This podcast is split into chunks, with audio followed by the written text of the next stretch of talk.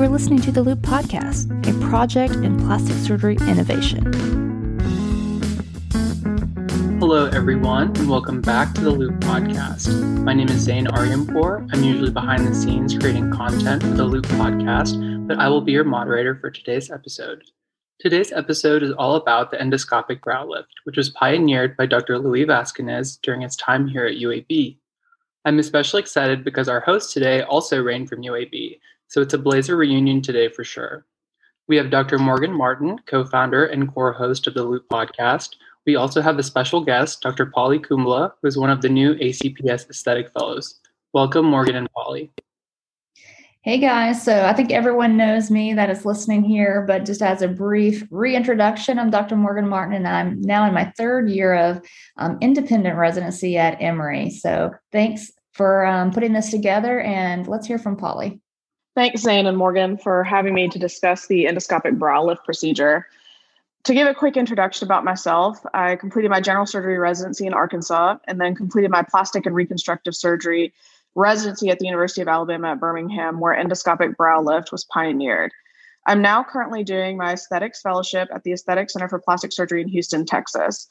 I'm lucky in that I've been able to have different perspectives on how endoscopic brow lift has been performed both at UAB and the Aesthetic Center for Plastic Surgery with such mentors as Dr. Henry Mentz. And so I'm hoping I can share some of those insights today. Thank you guys for those introductions. So, we're going to start off today with some background on the role of endoscopy in plastic surgery. The majority of plastic surgery procedures are performed via an open approach. So, Morgan, can you tell us about the evolving role of endoscopy in plastic surgery? Sure. So I will start this off. So there are several indications for endoscopy and plastic surgery. So we probably know endoscopy uh, the best for facial surgeries, such as what we're going to talk about today, like an endoscopic brow lift. Can be used also for facelift. It has been uh, used and described for surgeries of the chest, such as breast augmentation, mastopexy reduction, and mastectomy. Um, of course, for the abdomen as well, um, abdominoplasty, of course, harvesting of an omental flap also can be used, assisting with a tram or a DIEP flap. And of course, something that we commonly use in hand surgery, so for carpal tunnel release. So let's talk about the endoscopic brow lift. So today, more than half of brow lifts are done endoscopically with high patient satisfaction rates, despite no differences found between open versus closed brow lifts. And nonetheless, there is an evident trend towards minimally invasive surgery and cosmetic and reconstructive surgery due to several advantages. What are those advantages of endoscopy? So it reduces the length of incision. Um, repositioning the incision in a more aesthetically and distant location away from the true operative site. And it also gives you magnification, leading to improved visualization to preserve innervation and control bleeding. That's amazing, Morgan. Plastic surgery is rooted in innovation and technology, and I think that the evolving role of endoscopy across all these domains of plastic surgery is the perfect example of that. As we said previously, the endoscopic brow lift was developed here at UAB. Polly, can you give us some background on how that exactly happened? Yeah, um, I'd love to. So, Dr. Vasconez and colleagues actually used fresh cadaver heads to determine the feasibility of endoscopic techniques um, applicable to aesthetic surgery of the face, um, including such areas as the forehead, nose, nasal septum, jowls, and neck. They were actually the first group to conduct these cadaver studies on endoscopic um, aesthetic facial surgery and published these findings in PRS in 1994. They found that the elimination of the ear to ear coronal incision was an obvious advantage for several reasons. And these included alopecia, paresthesias, hypertrophic scarring, and wound healing problems associated with the ear to ear coronal incision. The primary goal uh, and limiting factor was identification of an optical cavity that could be used to access all of the accessory, all of the necessary structures and to accommodate the tools involved. They also found that the endoscopic approach could also accomplish division and weakening of the corrugators, procerus, and frontalis muscles, as well as moderate elevation of the eyebrows. Since then, many other applications um, have been used and adapted and modified using endoscopy, and it's now a common practice and approach in aesthetic plastic surgery. That's amazing, Polly. Thank you for that background. So now we will explore some of the details regarding brow lifts. Morgan, what are some of the indications for brow lift? And then what are some of the indications specifically for endoscopic brow lift?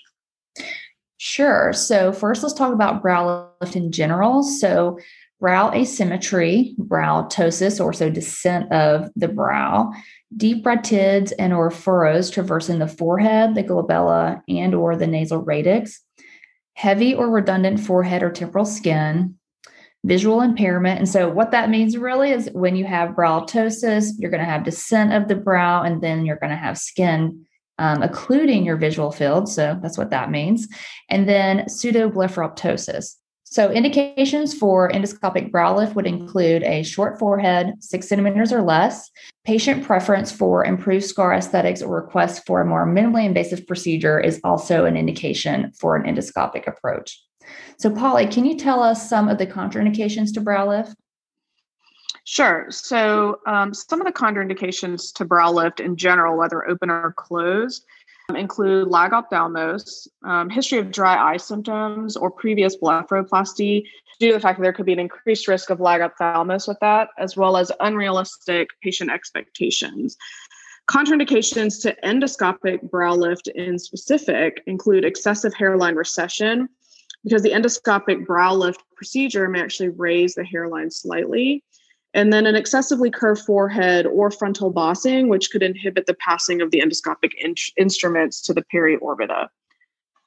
So now we're going to get into some of the anatomy involved in brow lift. Morgan, um, do you mind telling us about the characteristics and causes of an aging face and some of the key structures that the endoscopic brow lift addresses?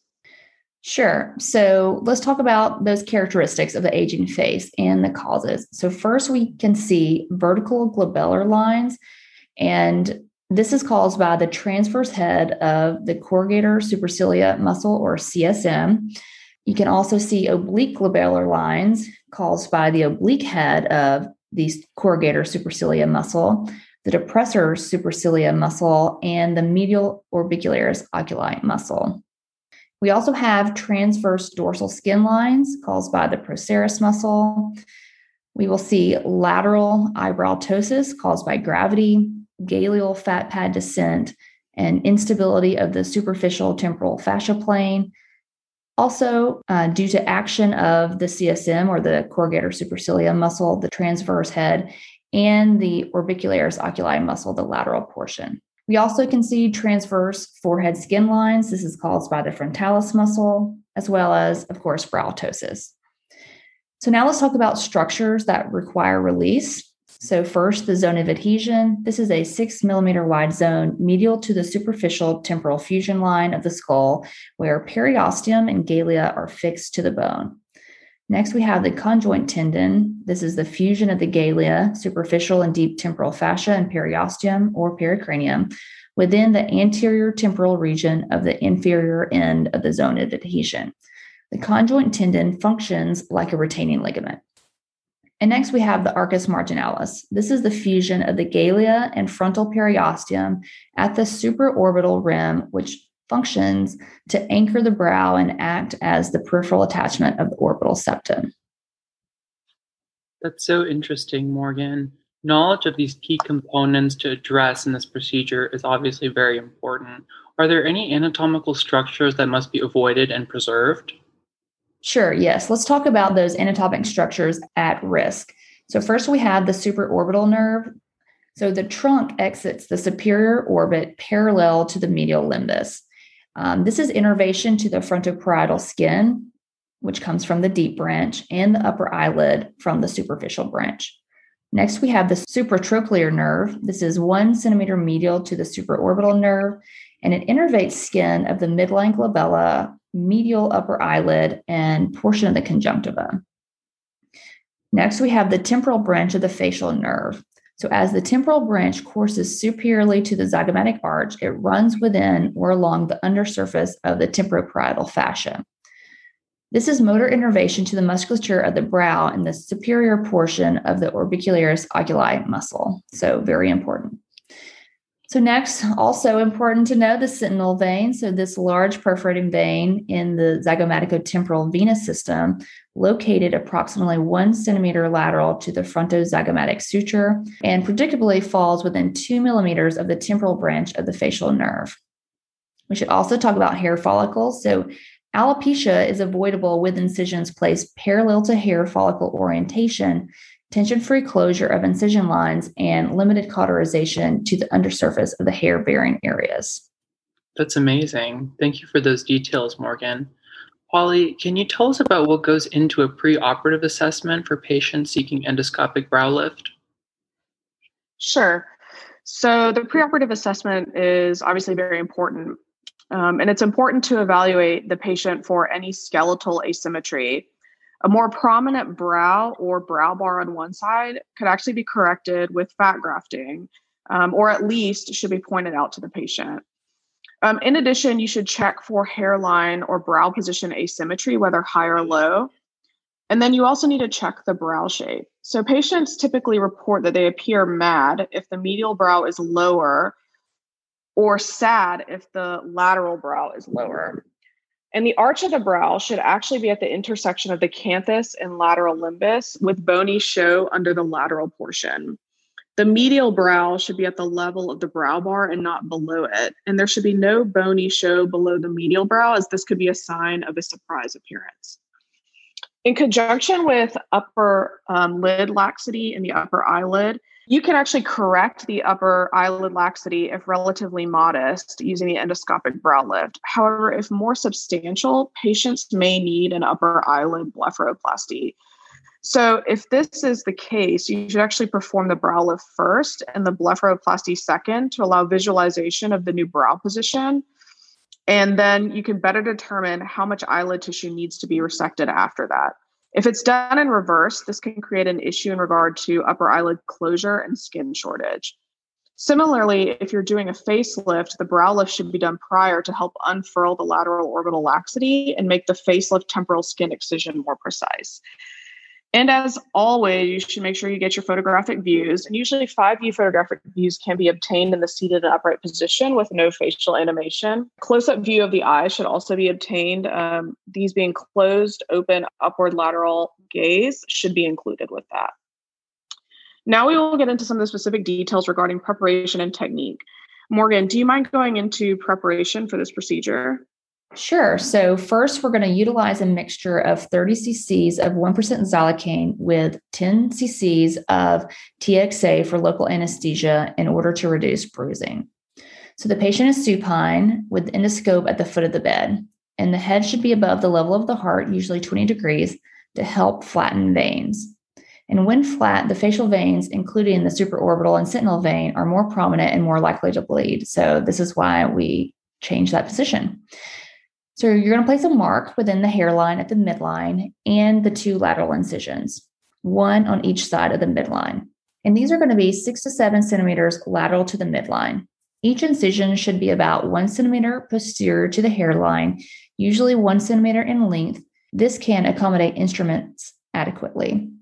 Ideally, the lateral incisions are marked parallel and posterior to the temporal hairline on a vector line drawn from the ala through the lateral canthus extending into the hairline. Polly, can you tell us some more details about the technique?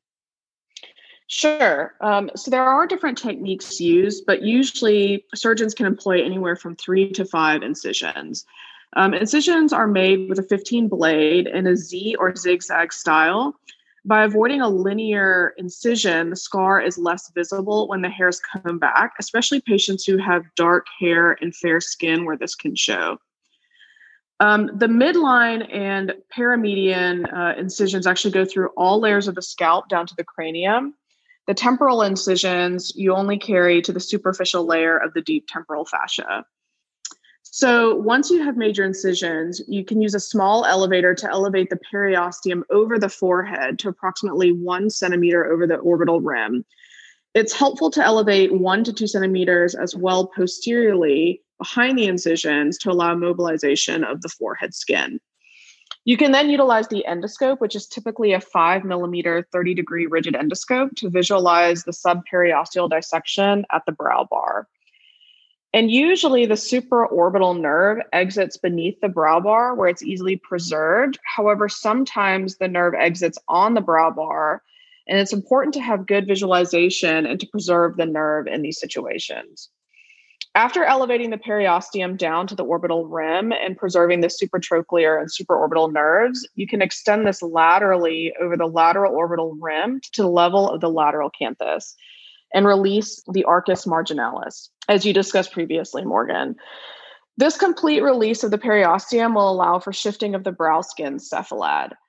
Now, laterally, um, through your lateral ports, you want to dissect the tissue plane between the tempoparietal fascia um, or the superficial temporal fascia and the temporalis fascia, the deep temporal fascia that overlies the temporalis muscle. You want to release the entire superficial temporal space anteriorly and posteriorly and inferiorly, approximately one centimeter above the zygomatic arch. And it's important that you watch out for the facial nerve as it crosses the zygoma and also watch out for the sentinel vein, which you do not want to cauterize. Here you can divide the zone of adhesion and the open conjoint tendon to complete the connection between the lateral and central dissection pockets. It's important to note, I think, that if the patient has prominent glabella furrowing, then the procerus and corrugator um, actually can undergo myotomies under direct visualization you need to be careful that if you are going to resect muscle completely, that this can create potentially a static look with no motion. Also, aggressive release of the corrugators has the risk of widening the interbrow distance. In addition, if the lateral brow is low, you can also perform a small lateral orbicularis oculi single or double myotomy along the lateral edge of the dissection over the bony orbital rim to help with this. Now, once you've done all of your dissection and releases um, and address the muscle, what are the options for fixation? Well, there are several different options for fixation that have been described. Um, here at ACPS, um, under Dr. Mentz, he usually prefers to use a transcutaneous screw. Um, and he prefers this because he found that the absorbable fixation devices tend to leave a palpable area that can last anywhere from two to three years. And typically, you want to address your temporal ports first and then your paramedian and median ports. So, you want to affix the tempoparietal fascia to the deep temporalis fascia in a vector that follows the line formed from the ala to the lateral canthus using usually a large permanent or a semi permanent suture, such as a zero nylon or PDS. And you want to elevate the lower side first in the paramedian and median locations using a one millimeter drill with a five millimeter stop. The screws that are used are 1.1 millimeters and are usually left in for two weeks. Once you have elevated the lower side, then you can elevate the other side to match.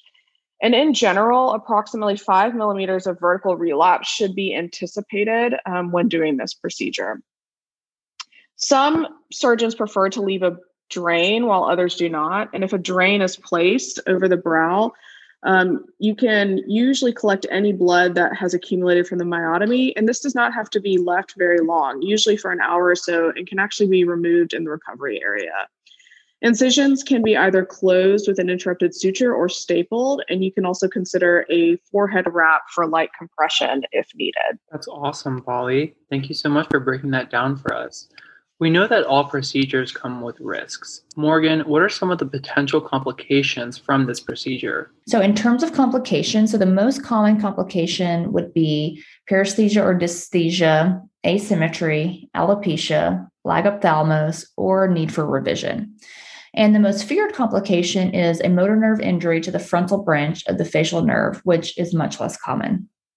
Other complications include edema, dehiscence, ocular problems, glabellar irregularity, granuloma, hematoma, infection, pain, palpability of implanted materials, pruritus, screw exposure, seroma, skin burn, and scar. So, despite this, there is a high patient satisfaction with endoscopic brow lift and can help to restore a more youthful appearance in a minimally invasive fashion. I totally agree with you, Morgan. I think that it's a great procedure that we can offer patients um, with a minimally invasive approach. I just want to thank you and Zain again for letting me help with this podcast. And I want to thank uh, Dr. Henry Mentz at the Aesthetic Center for Plastic Surgery for helping me put this together. Yeah, thanks so much. This has been very educational for me. You know, I'm doing a facial rejuvenation on Monday and I was taking notes. You know, what am I going to do to make this better? So um, I'm glad I had the opportunity to do this today with both of you. And Zain's been such a rock star through this whole time with the podcast, helping us behind the scenes and with the previous episode. And hopefully we can do this again. Absolutely. These are so much fun to record. Thank you guys both so much, Morgan and Polly, for all the great information on endoscopic brow lift. To our listeners, if you enjoyed this podcast, make sure and subscribe, rate, and review us. You can access all of our episodes on Apple Podcasts, Spotify, and Overcast. We will continue to bring you episodes on life and education and plastic surgery. And don't forget to stay in the loop. All right. Thanks, guys.